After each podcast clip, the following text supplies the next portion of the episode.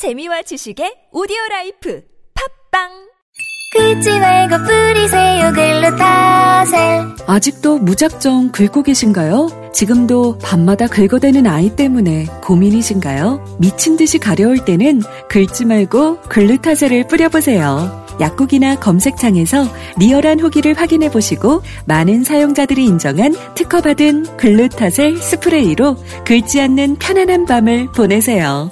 긁지 말고 뿌리세요 글루타셀 골반 잡자 바로 잡자 바디로직 허리 통증 바로 잡자 바디로직 몸매 교정 바로 여름에도 잡자, 아시죠? 바디로직 라이트. 통기성이 좋아서 한여름에도 쾌적. 신축성은 여전해서 내 몸에도 최적. 올여름도 자세가 좋아지는 골반 교정 타이즈 바디로직 검색창에 골반 교정 바디로직 라이트.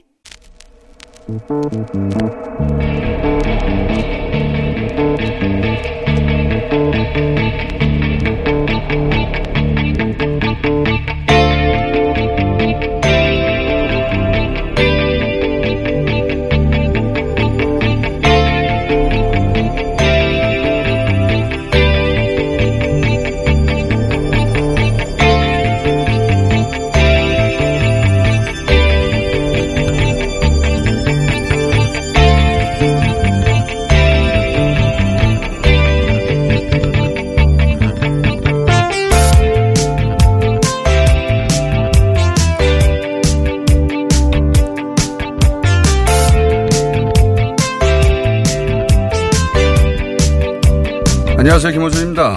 조선은 편협하고 감정적이고 거짓말 잘하고 약속을 어기며 염치 없다. 일본은 합리적이고 이성적이며 정직하고 약속을 지키며 예의 바르다. 그래서 조선에는 철도를 깔아주며 근대화시켜줄 일본이 필요하다. 자신들의 우월성이 담보되도록 부여한 이미지와 그에 근거해서 자신들 지배를 정당화시키는 것, 제국주의 식민 지배의 그 기본 공식입니다. 일제에 조선 식민지화도 그렇게 진행이 됐죠. 그리고 그런 일제로부터 떡고물을 얻어먹기 위해 친일파들은 적극적으로 또 개인들은 도리 없는 현실 앞에 일반 민족은 어쩔 수 없이 그 질서를 내면합니다. 일본 아베 정부의 수출 규제를 비판하는 대신에 우리 정부를 탓하고 반일을 하면 북한에 이롭다라고 하는 이들 그들이 사용하는 언어를 살펴보면 그렇게 일제가 가공하고 입력해준 질서를 스스로 내면화한, 내면화한 그 흔적이 드러납니다. 그들 언어는 이런 식이에요. 감정적으로는 안 된다. 이성적으로 합리적으로 대응하라. 그들의 인식 속 우리는 일본에 비해서 감정적이고 비합리적인 존재인 겁니다. 그리고 그걸 냉정한 현실 인식이라고 착각을 하죠. 그러면서 일본과 위안부 합의를, 합의를 우리 정부가 뒤집어서 이 사단이 났다고 합니다. 그들의 머릿속에서는 우리가 약속을 항상 지키지 않는 쪽인 겁니다. 일제 군국주의에 있는 일본 구구의 사고와 정확히 일치하는 거죠. 일제가 끝난 지가 언제인데 아직도 이러고 있는 거 이건 시대에 뒤떨어져도 너무 뒤떨어진 정신 지체죠. 이런 정도로 고장난 인식 체계는 병으로 분류해야 마땅하다. 김호준 생각이었습니다.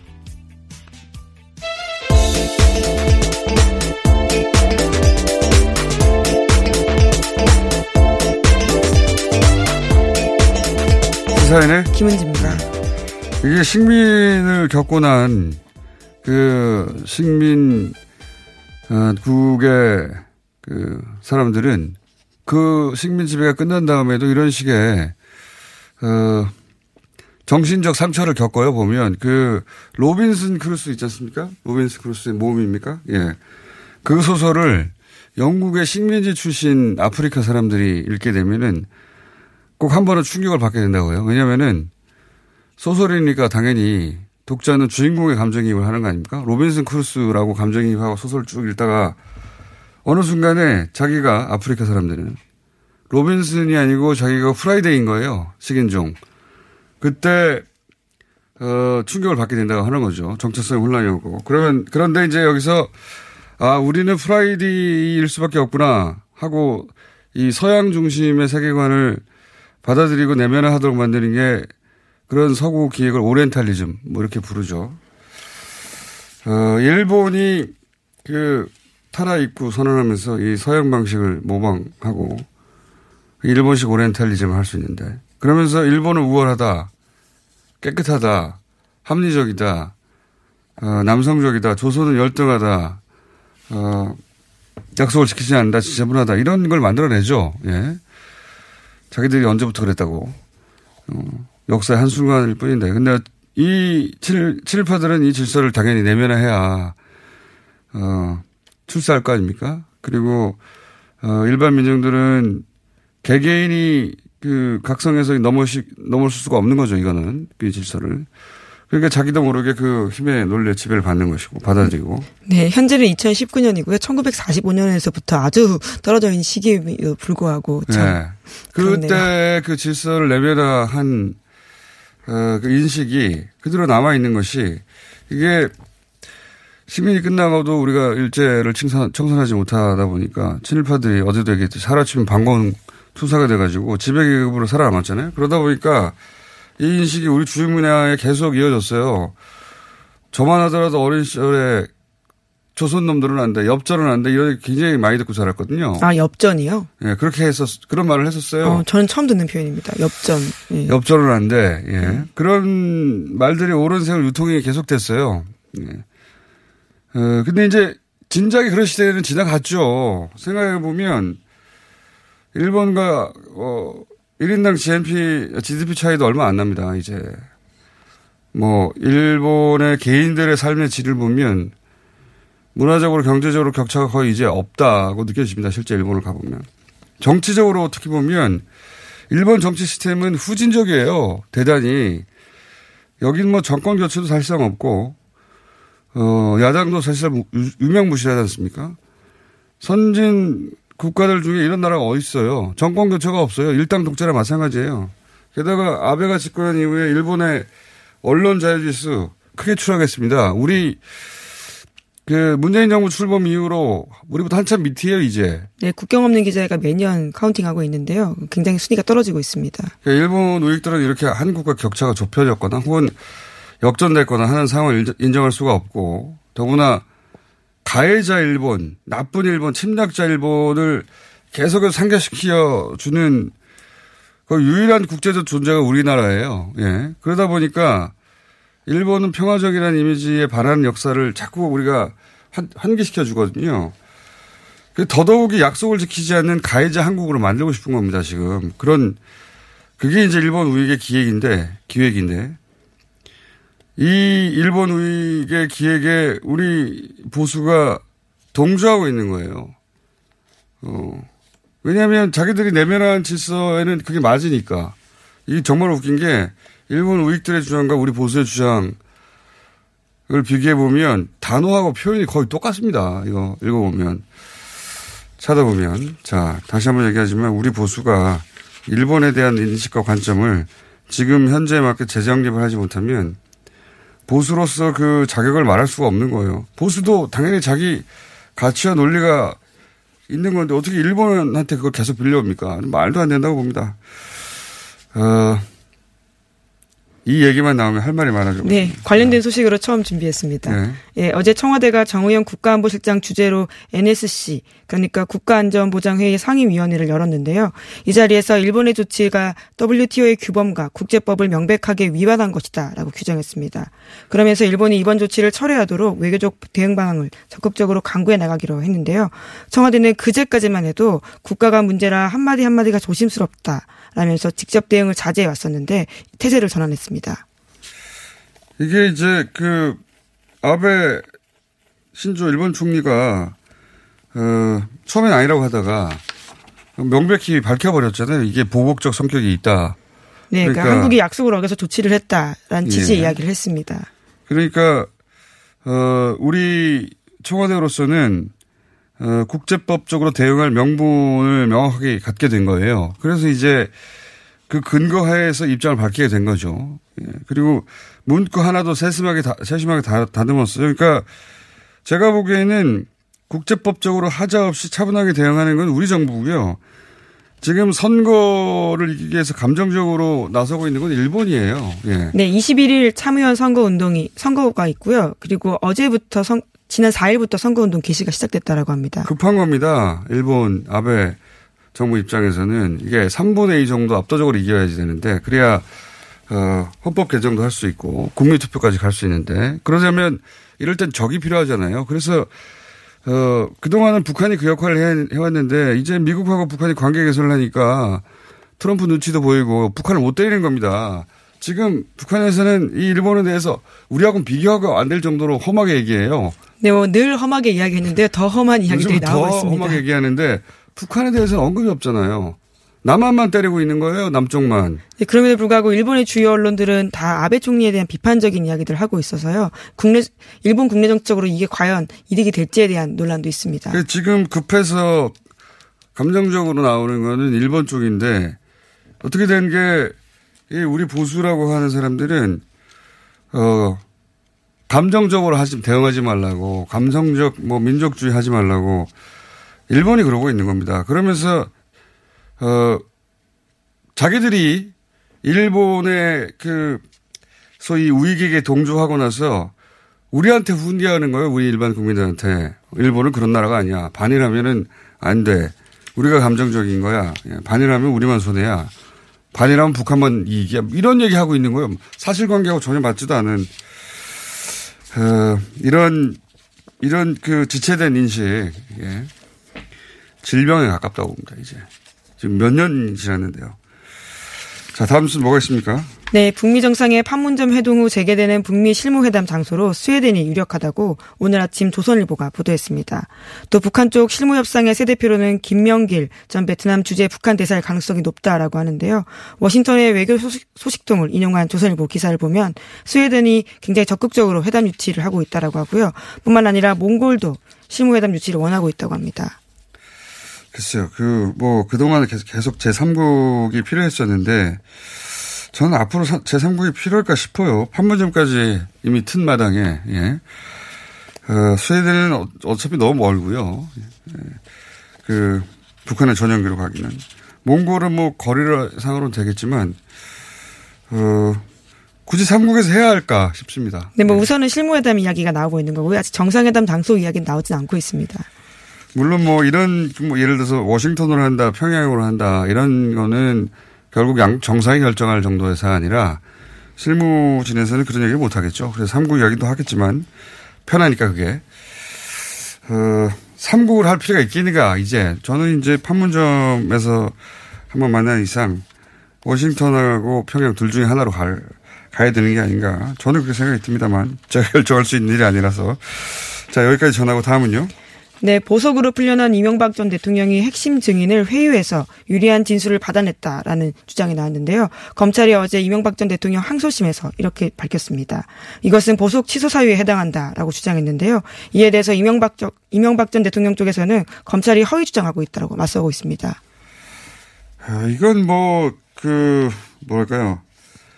어, 처음에 재판부가 보석 결정할 때부터 우려됐던 바, 이고 재판부에서는 보석이 엄격한 조건이라고 했지만 다들 이게 무슨 엄격한 조건이라고 어, 결국 만나고 싶은 사람 다 만날 수 있는 거다. 네, 저희 시사인에서 예. 100시간 동안 앞에 서 있었던 바가 있는데요. 예. 예 시사인 유튜브 보시면 다시 지금도 확인할 수 있습니다. 예, 누구가 전화드는지 예. 확인할 수도 없고. 그랬죠. 예.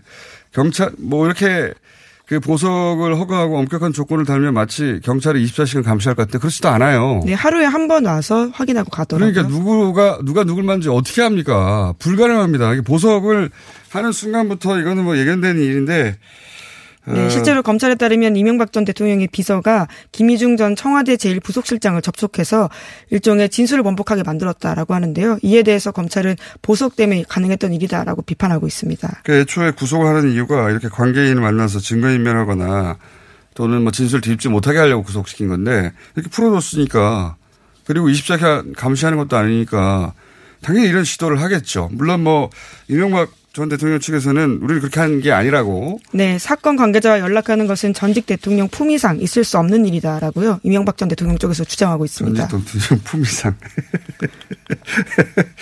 예, 재밌는 논리입니다. 품위상. 어쨌든 어, 인정하지는 않겠지만 아니 1년 전에는 봤다고 하던 사람이 1년 지나고 나서 갑자기 못 봤다고 사실관계 이걸 왜 내겠습니까? 스스로 냈겠습니까? 네, 네, 관련된 진술이 1심에서 굉장히 중요한 유죄의 증거가 됐다라고 하거든요. 근데 그것이 갑자기 2심에서 뒤집어졌기 때문에요. 검찰이 그렇게 의심하고 있습니다. 뒤집은 것은 이제 이학수 전 부회장을 삼성 부회장을 어, 청와대 방문하는 걸 봤다라고 진술을 했었는데 왜냐면은 이학수 전 부회장이 돈을 줬다고 했는데 어, 이명박 전 대통령 쪽에서는 받은 적이 없다, 온 적이 없기 때문에 근데 이제 봤다고 하는 사람이 나오니까 그게 이제 불리한 증거로 쓰였는데 봤다고 하는 진술을 뒤집은 건 못 봤다고 1년 있다가 이걸 왜 뒤집었겠어요? 1년에 있다가 어 갑자기 1년 전에 제, 기억이 잘못됐다고 생각이 나가지고 혼자 뒤집었겠습니까? 뒤집어 달라고 누가 부탁을 한 거 아니겠어요? 누가 부탁을 했겠어요? 이명박 전 대통령 쪽에서 부탁을 했겠지. 너무 상식적인 논리적인 추론인데. 예, 하지만 네. 어제 재판부에서는 자제 요청만 했고요. 아직까지 보석 조건에 대한 변화는 없다라고 합니다. 아니 뭐 자기들이 풀어줬으니까 다시 구속시키는 건 부담스럽겠죠. 어쨌든 예견된 일이 벌어지고 있다 이렇게 봅니다. 자 다음은요. 네, 국회 소식인데요. 바른미래당 최이배 의원을 국회 사무실에 감금한 혐의를 받고 있는 자유한국당 의원 4명에게 경찰이 어제까지 조사받으러 나오라고 통보했습니다. 하지만 4명 모두 응하지 않았습니다. 경찰은 일단은 다시 출석을 요구한다라는 방침입니다. 이건 뭐 패스트트랙 전국에서 한참 얘기됐던 내용인데 어, 관련 처벌 조항이 대단히 엄격한데 어, 초기에는 자유한국당 의원들이 그게 얼마나 엄격한지 몰랐었다라고 어, 하죠. 예. 지금은 아는 것 같은데. 근데 이제 뭐 몰, 몰랐다고 해서 이게 소용이 있겠는가. 응하지 않고 있는 것은 아마도 이제 정치적으로 해결되길 바라는 거겠죠. 근데 그렇게는 안될것 같습니다. 예. 실정법이, 실정법이 뻔히 있는데 이거 어떻게 정치적으로 타결합니까? 네, 법을 지켜라라는 여론들이 굉장히 큽니다. 그러니까 이, 이걸 정치적으로 해결하려고 하면 법을 어겨야 되는 거기 때문에 그건 굉장히 어렵습니다. 그건 뭐 자유한국당이든 민주당이든 이 법에 대해서 패스트 관련된 어, 처리 과정에서 몸싸움을 했거나 물리력을 행사했으면 다 처벌받겠죠. 예. 그리고 그렇게 강하게 처벌하는 전례를 만들어야 다시는 그런 일이 없죠. 예. 네, 국회는 법을 만드는 공간이기도 하고 법을 지켜야 되는 공간이기도 당연히 하거든요. 자, 하나 정도 더 하면 시간이 다 될 것 같습니다. 네, 영국 파이낸셜 타임스가 삼성이 반노동 혐의로 프랑스에서 기소됐다라는 제목의 기사를 냈습니다. 세계 최고의 스마트폰 생산 기업인 삼성이 아시아 공장의 노동자들에게 가혹한 노동 조건을 제공해서 시민단체의 비판에 직면했다라고 하는데요. 관련된 소식은 한겨레 신문이 오랫동안 보도한 바가 있습니다. 자, 어, 그러니까 어, 뭐 동남아나 중국 같은 데서 삼성 공장에서 일하는 어, 열악한 예, 예. 저임금 노동자들이 열악한 환경에 시달리고 있다. 그래서 프랑스의 시민단체들이 고발했다. 프랑스 법정에 이런 얘기입니다. 자, 이게 국내에서 익숙한 얘기였는데 이제 이게 프랑스까지 예, 무대가 옮겨졌네요. 네, 베트남 삼성 공장에서의 문제점들은요. 한겨레 신문이 오랫동안 보도했기 때문에 기사를 좀 보시면 좋을 것 같습니다. 홍콩시 얘기까지 하고 끝내도 될 것 같습니다. 예. 네, 영국과 중국이 홍콩을 홍콩 시위를 두고 거친 설전을 벌이고 있는데요. 영국의 정계 주요 인사들이 홍콩 시위를 지지하는 의사를 밝혔습니다. 그러다 중국에서는 홍콩은 더 이상 영국의 식민지가 아니다라면서 항의하고 있습니다. 저는 이게 굉장히 재밌는데, 예. 뭐 중국이 홍콩을 지금 대하는 방식에 문제가 있어 보이는 건 분명한데 그렇다고 영국이 여기 끼는 것도 웃깁니다 저는. 예, 영국 어, 제국주 시대에 홍콩을 식민지배 했던 것이지 자기들이 지금 무슨 상관이에요. 예. 그러니까 어, 홍콩 시민들 입장에서는 어, 누구라도 편들어 주면 좋은 것이고 그리고 이렇게 홍콩 어, 영국이라고 하는 국제 여론을 또 지렛대로 뭐 잘 쓰면 좋은 일이긴 한데 제3자인 우리 입장에서 보자면 어, 홍콩이 그렇다고 영국은 더 이상 영국 시민지도 아닌데 예. 그리고 영국 식민지 시절에 홍콩의 무슨 사법 제도는 그러면 훌륭했습니까? 그때도 비민주적이었어요. 예. 그러니까 영국이 이렇게 끼는 건 좀 웃기긴 합니다. 예. 네, 물론 지금 중국이 굉장히 거칠게 다시 시위를 진압하고 있어서요. 그에 대한 국제적인 비판이 크긴 합니다. 그러니까요. 예. 그래서 어, 그런 지렛대로 쓰, 쓰일 수 있는 홍콩 시민들에게서는 반가운 코멘트이긴 한데 우리 입장에서 보자면 야 니네도 니네도 식민 지배 어, 한거 한 시절에 뭐 더 했잖아 이런 생각도 들고 예. 웃기긴 합니다. 자 그런 일이 벌어지고 있고요. 홍콩 시민들의 반응은 저희가 다음 주쯤에 한번 어, 체크해 보겠습니다. 오늘 여기까지 하려고 했는데 옆에 썬킴 오랜만에 나와 계십니다. 예. 지난주에 안 나오셔가지고 그만두신 줄 알았습니다. 아, 이 빈자리가 엄청나게 느껴지더군요, 진짜. 청취자의 한 명으로서. 자, 오늘 뭡니까? 그, 지난 주 말에 판문점 각본 없는 드라마가 연출됐죠. 또 각본 없는 드라마. 네. 각본 없는 드라마가 뭔가. 네. 일단 우리 공장장님이 싫어하실 거 하나 먼저 갖고 왔는데. 네. play Beethoven by ear란 말이 있는데 소리만 듣고 베토벤의 노래를 연주하는 거예요. 아무 준비 없이. 음. 원래 예정이 안 됐는데 빰빰빰빰 치는 거죠. 음. He's playing Beethoven by ear.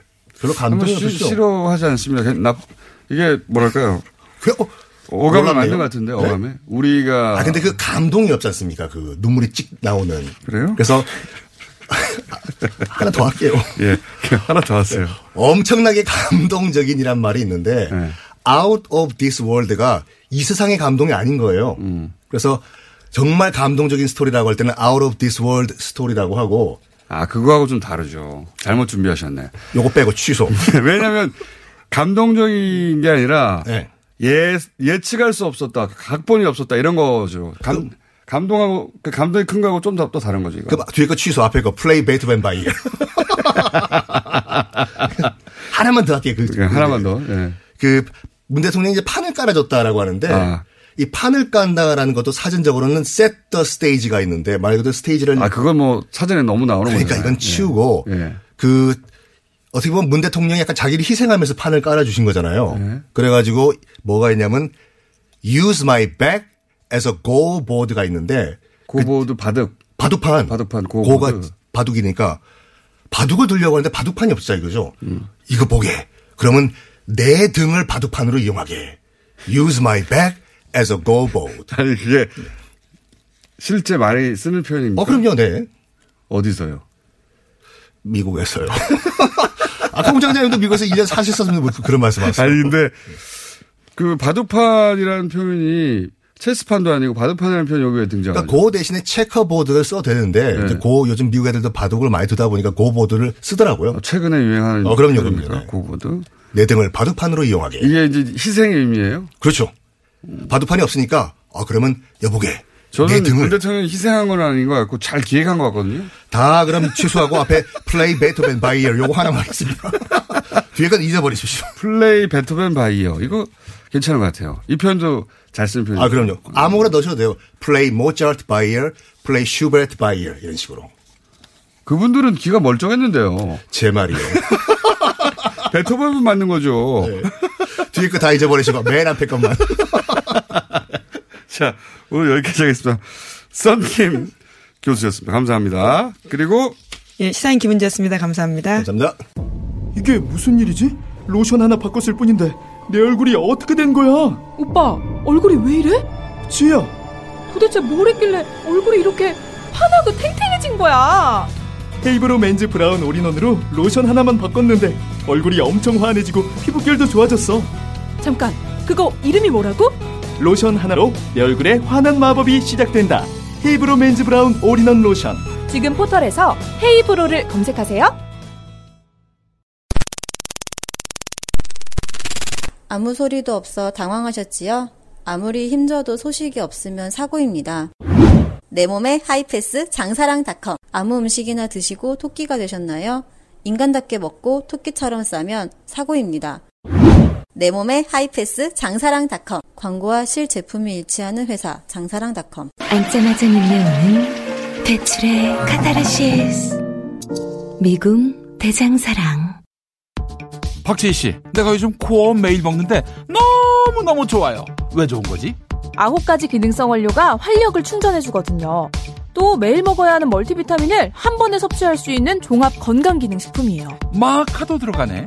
네, 페루산 마카도 아주 풍부하게 들어가 있어요. 박지희 씨도 매일 먹어요? 물론이죠. 김용민, 박지희가 추천하는 코어업 2 플러스 1 행사 진행 중.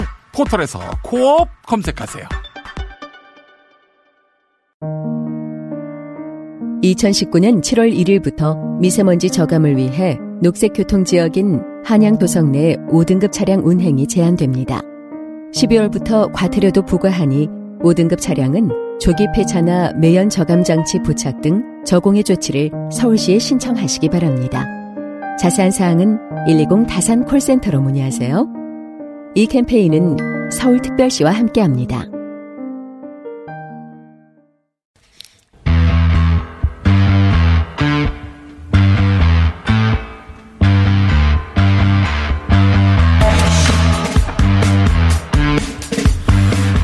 학교에서 여러 행정을 도맡아하고 있는 비정규직 노조원들 파업이 오늘로 3일째 이어지고 있습니다. 자, 어, 왜 이분들은 파업을 하는지 직접 들어보겠습니다. 전국 학교 비정규직 노동조합의 박금자 위원장 직접 모셨습니다. 안녕하십니까? 네, 반갑습니다. 네. 어, 학교 비정규직 노동자들의 목소리를 직접 듣는 기회가 흔치 않거든요. 네. 네. 그래서 저희가 스튜디오에 직접 모셨습니다. 와주셔서 감사하고. 고맙습니다. 우선 학교에 비정규직이 그렇게 많다고 하는데 어떤 어떤 일들을 합니까?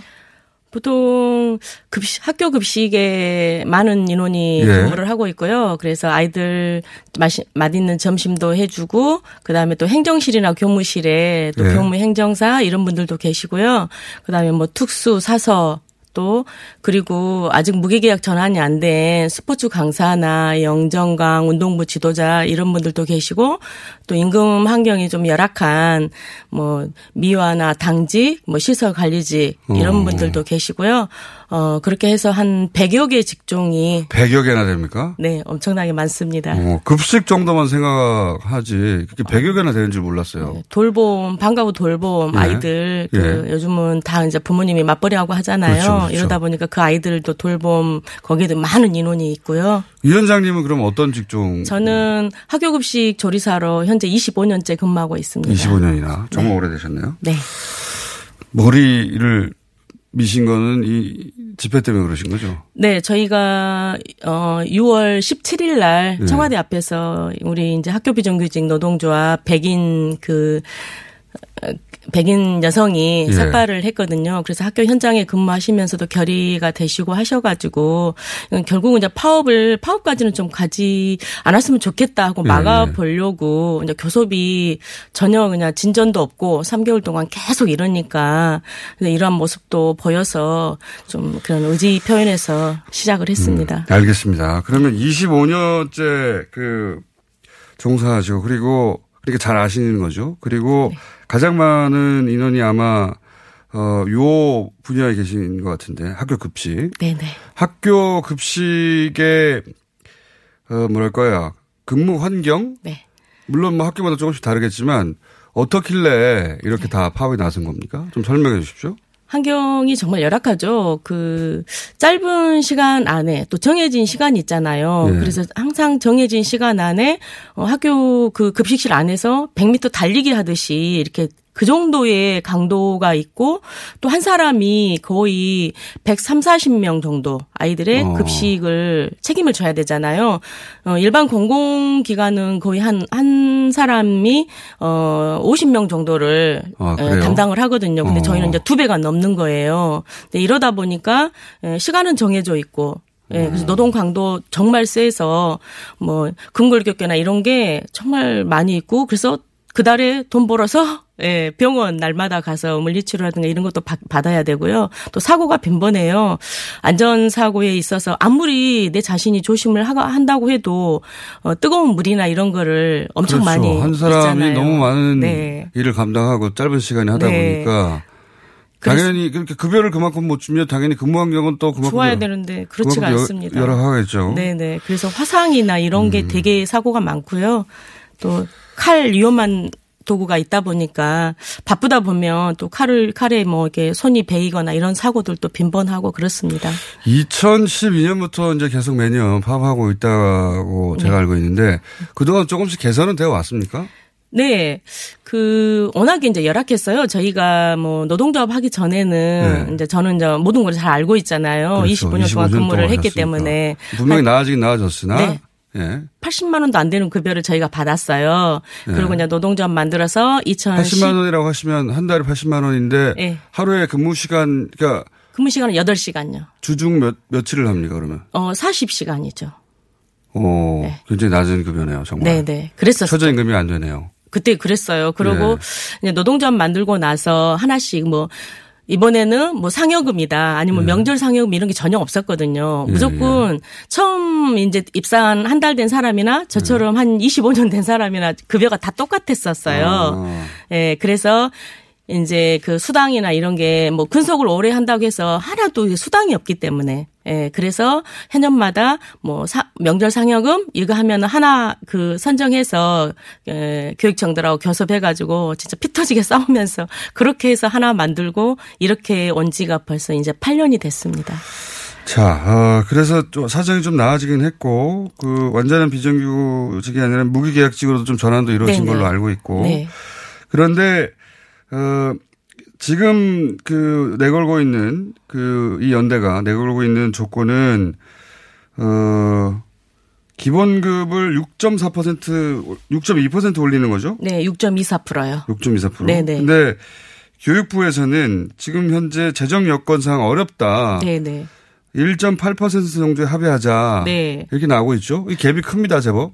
1.8%는 우리 노조하고 그 협상하지 않아도 항상 인상되는 금액이거든요. 어, 자동으로 인상되는 네네, 정도다. 네. 공무원 임금 인상 뭐 올해 몇 프로 한다. 그러면 네. 저희도 똑같이 그렇게 인상되는 금액이에요. 그리고 그 저희는 이제 그 최저임금 그 산입 범위 확대로 인해 가지고 저희 학교 비정규직 노동자들이 가장 피해를 많이 받거든요. 이렇게 확대를 하다 보니까 어월 한 6만 7천 원 정도의 그 마이너스 효과가 나는 거예요. 어, 때문에요. 네네. 네. 이렇게 해서 교육 당국은 어한 1,200억 정도가 예산이 절감이 됐거든요.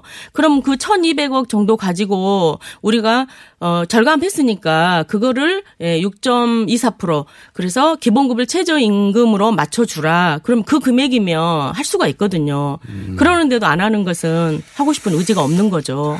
의지가 의지가 정말로 없는 것인지 형편이 있는 것인지는 제가 여기서는 네. 단정할 수 없는데 네네.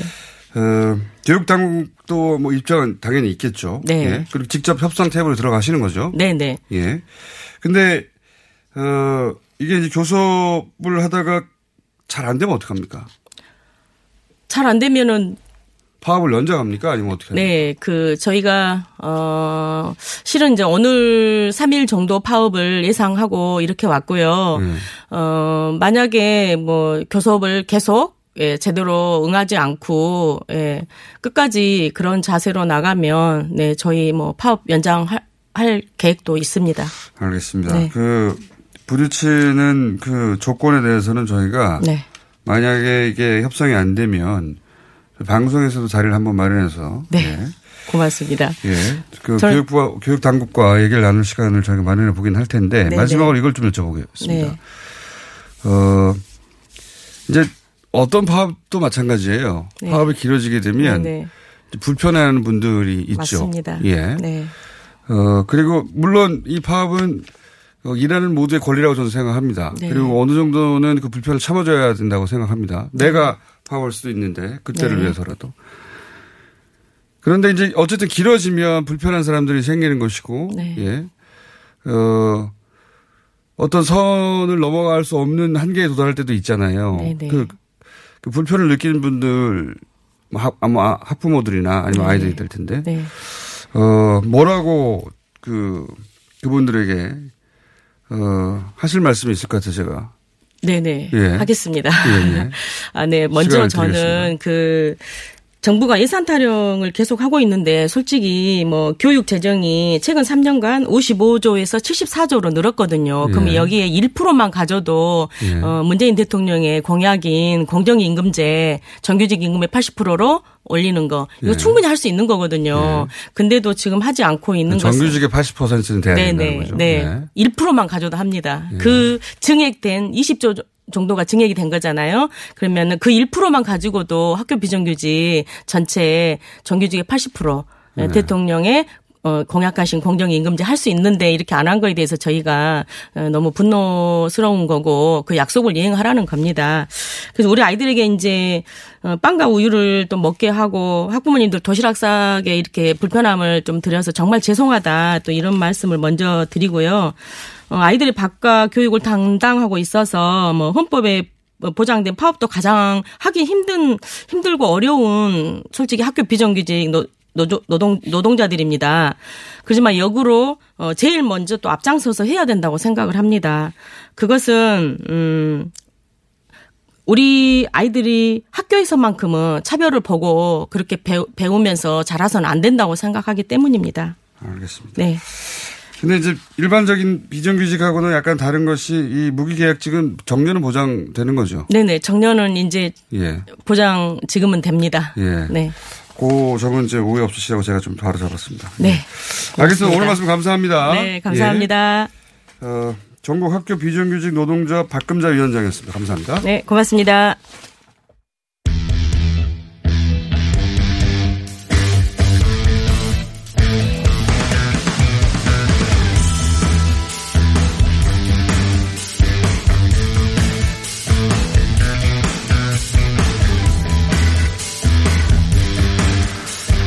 아, 이 캐치프레이저로는, 예, 국회의원 캐치프레이저는 1등 달리고 있는, 어, 한국당 김학용 의원 나오셨습니다. 네, 당신께 맞춥니다. 안정 출신 김학용입니다. 저 빼놓고 뭐 휴가 잘 다녀오셨어요? 당신께 맞춥니다. 예. 지난번에 한번 이렇게 조사해 보셨잖아요. 네. 추가 조사 안 하셨습니까? 나머지? 혹시 그 나머지 조사 하다가 뭐 히트 상품 없었어요? 네, 현재까지 없습니다. 나오면 바로 연락드리도록 하겠습니다. 오늘 시간이 없는데 빨리빨리 진행하시죠. 알겠습니다. 자, 네. 사안이 많으니까 네. 먼저 하시고 싶은 것부터 하시죠. 어떤 것부터 할까요? 뭐 편안하게 물어보세요. 가장 큰 이벤트는 지난 주말에 어, 판문점 회동이었으니까 거기부터 해볼까요?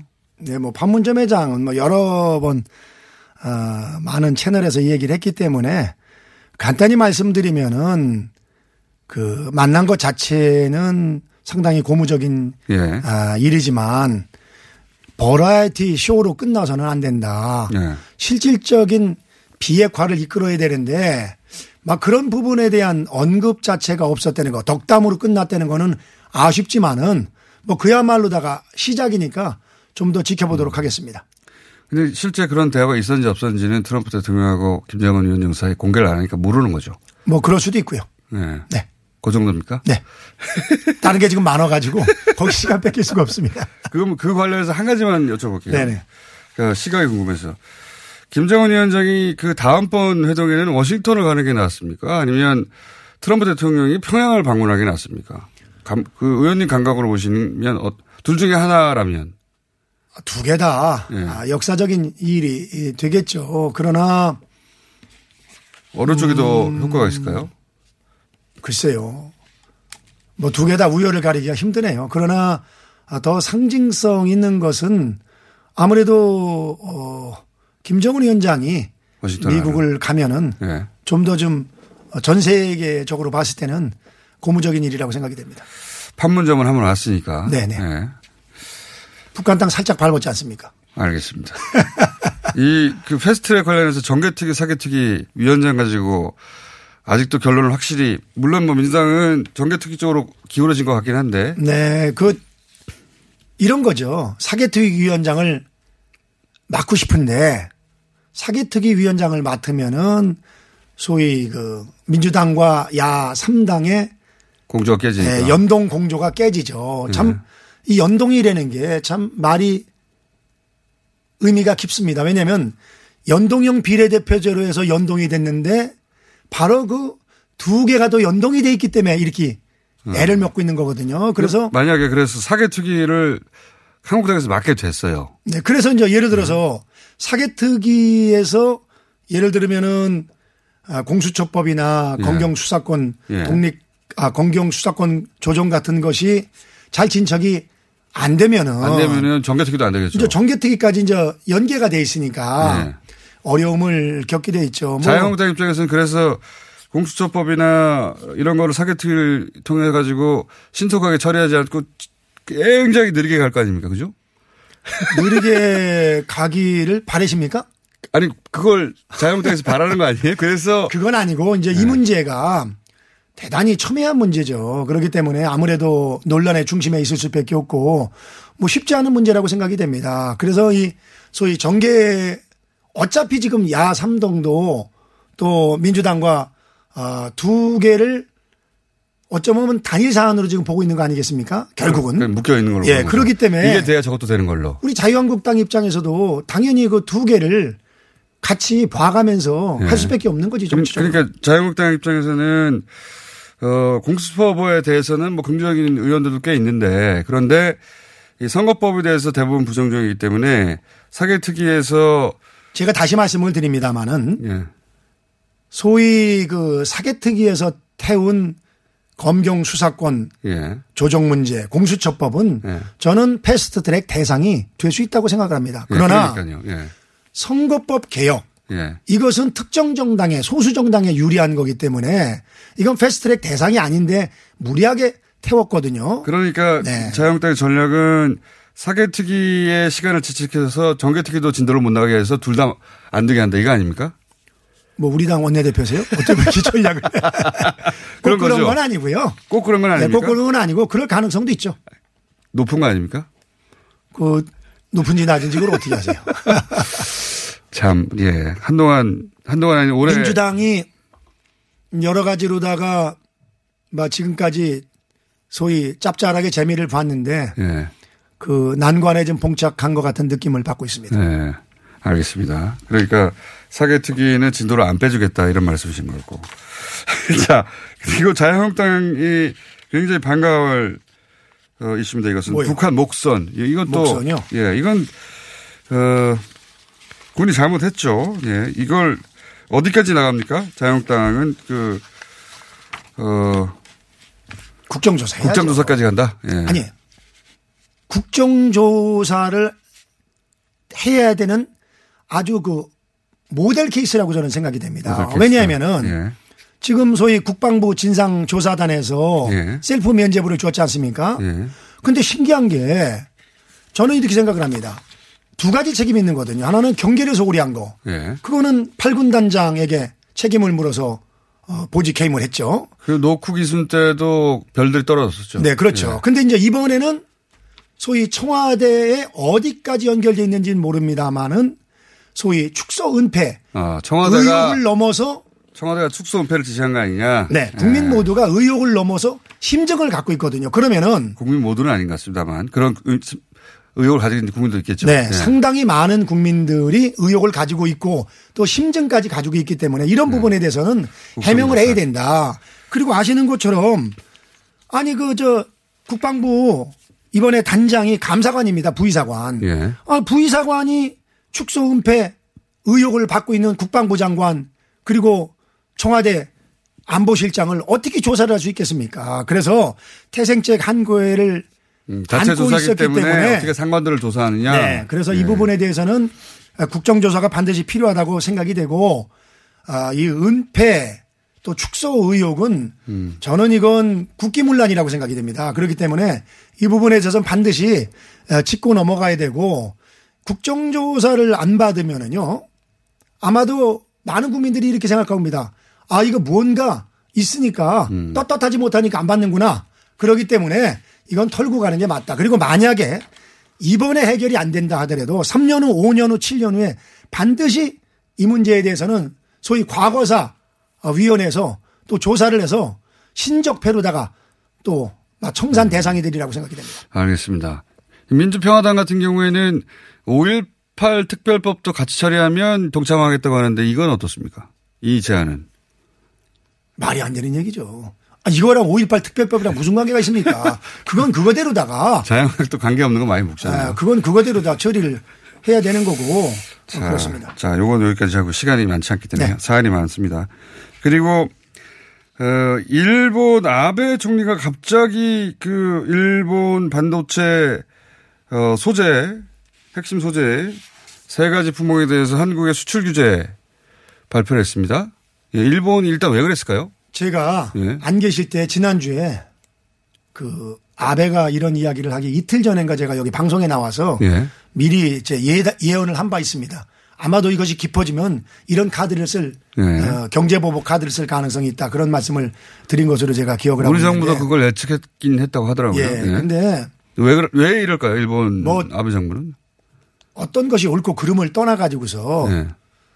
두 나라에 예. 도움이 안 되는 일이죠. 그렇기 때문에 막두 나라의 정상들이 좀 머리를 맞대고 이 문제를 극복해 나가야지. 근데 아베 총리를 만나자고 했는데 안 만나주잖아요. G20에서. 글쎄. 문재인 대통령만. 만나자, 그러니까 문재인 대통령이 안 만나려고 한 게 아니라 만나서 해결하라고 해도 안 만나주지 않습니까? 그럼 어떻게 해야 그게 됩니까? 이제 예. 뭐 솔직히 말씀드리면은 예.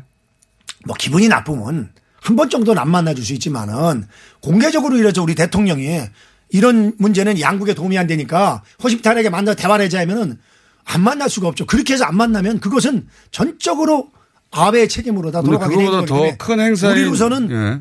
믿을 게 없는 거죠. G20 같은 큰 행사에서 만나려고 했는데 유독 유독 바로 가까이 가장 가까운 나라의 대통령만 안 만났잖아요. 예. 그거는 한마디로 해서 감정의 표출이라고 봐야죠. 엿먹어라 이거죠. 그러니까요. 그 일본 아베 총리가 굉장히 이렇게 감정적으로 나오는데. 아니, 물론 그거 자체는 예. 옳지는 못한 거죠. 막 그럴수록 오히려 더 만나가지고서 대화하는 모습을 보여주는 게 저는 맞다고 보는데 뭐 그럼에도 불구하고 이미 엎질러진 물이니까. 근데 왜 그 나경원 원내대표는 계속 우리 정부가 감정적으로 대응한다고 그러는 거죠? 둘 다 감정적이었던 거죠. 솔직한 얘기로. 말은 바로 해야죠. 한 군데만 감정적이어서 손바닥이 마주쳐야 소리가 나지. 음. 그렇기 때문에 그 저는 이 문제는 그 소위 그 양국에 도움이 안 되기 때문에 어떻게 풀어야 합니까? 어떻게 풀긴 그 방법을 제가 알면은 제가 직접 대통령을 하죠. 그런 정도 간단한 사안은 아니라고 보고요. 다만 그 그럼에도 불구하고 머리를 맞대고 논의를 하면은 저는 분명히 방법은 있으리라고 생각이 됩니다. 자, 어려운 문제다. 예. 근데 어쨌든 외교적으로 풀어야 된다. 이게 원론적인 말씀이시고. 왜 근데 오늘 그거 안 물어보세요? 그 제일 제가 힘든 질문 괜시히 준비해 왔는데 그 패스트트랙 고소고발 사건. 그 얼마나 아니, 어려운 건데 아침에 일어나가지고 예, 제가 넘어가 드리려고 했는데. 새벽 저 4시 반에 일어나가지고 제가 준비했어요. 스스로 어려운. 네. 길로 아, 들어가시네요. 어렵더라도 이거 털고 가야 됩니다. 왜냐면은 예. 이 패스트 트랙이 예. 그 국회 선진화법이 왜 만들어졌냐면요. 그 의원들 4명 왜그 경찰 출두 안 합니까? 제가 예. 말씀을 드릴게요. 두 가지입니다. 안, 안 첫 번째는 예. 공식적으로는 여야 합의를 이루기 어려운 쟁점 법안이 국회에서 장기간 표류하는 것을 막기 위한 제도가 이게 공식적인 거고요. 예. 실질적인 거는 뭐냐면요.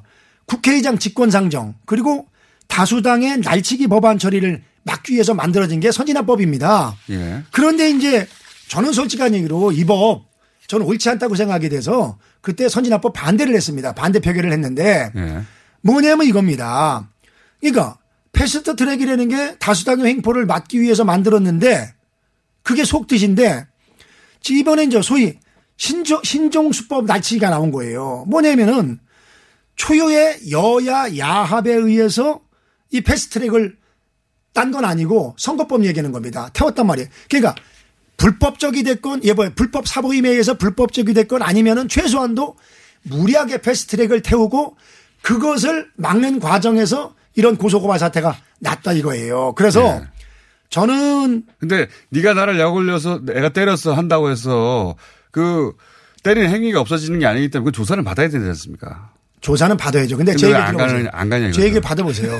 그러면은 예. 이왕 부르는 거 이왕 여야 우선 거. 골고루 불러야지. 예. 왜 우리 자유한국당만 불러요? 아니 영상에 찍힌 게 너무 확실한 분들부터 부르는 거죠. 아니, 확실하고 안 확실한 게 지금 어디 있습니까 지금? 그렇지 않습니까? 그래서 아. 그러고 두 번째는 네 명 야당 부를 때 네 명 여당도 같이 불러야 된다. 꼭 네 명 부르려는 게 아니라 그래도 적절하게 구색을 맞춰서 부르면은 아무래도 이런 야당 탄압 얘기는 안 나오죠. 그리고 김학영 의원이었습니다. 네. 아 이거 할 얘기 얼마나 많은데 여기서 끊으세요. 아 이거 준비 지금 새벽에 왔는데 이거 끝날 시간 됐어요?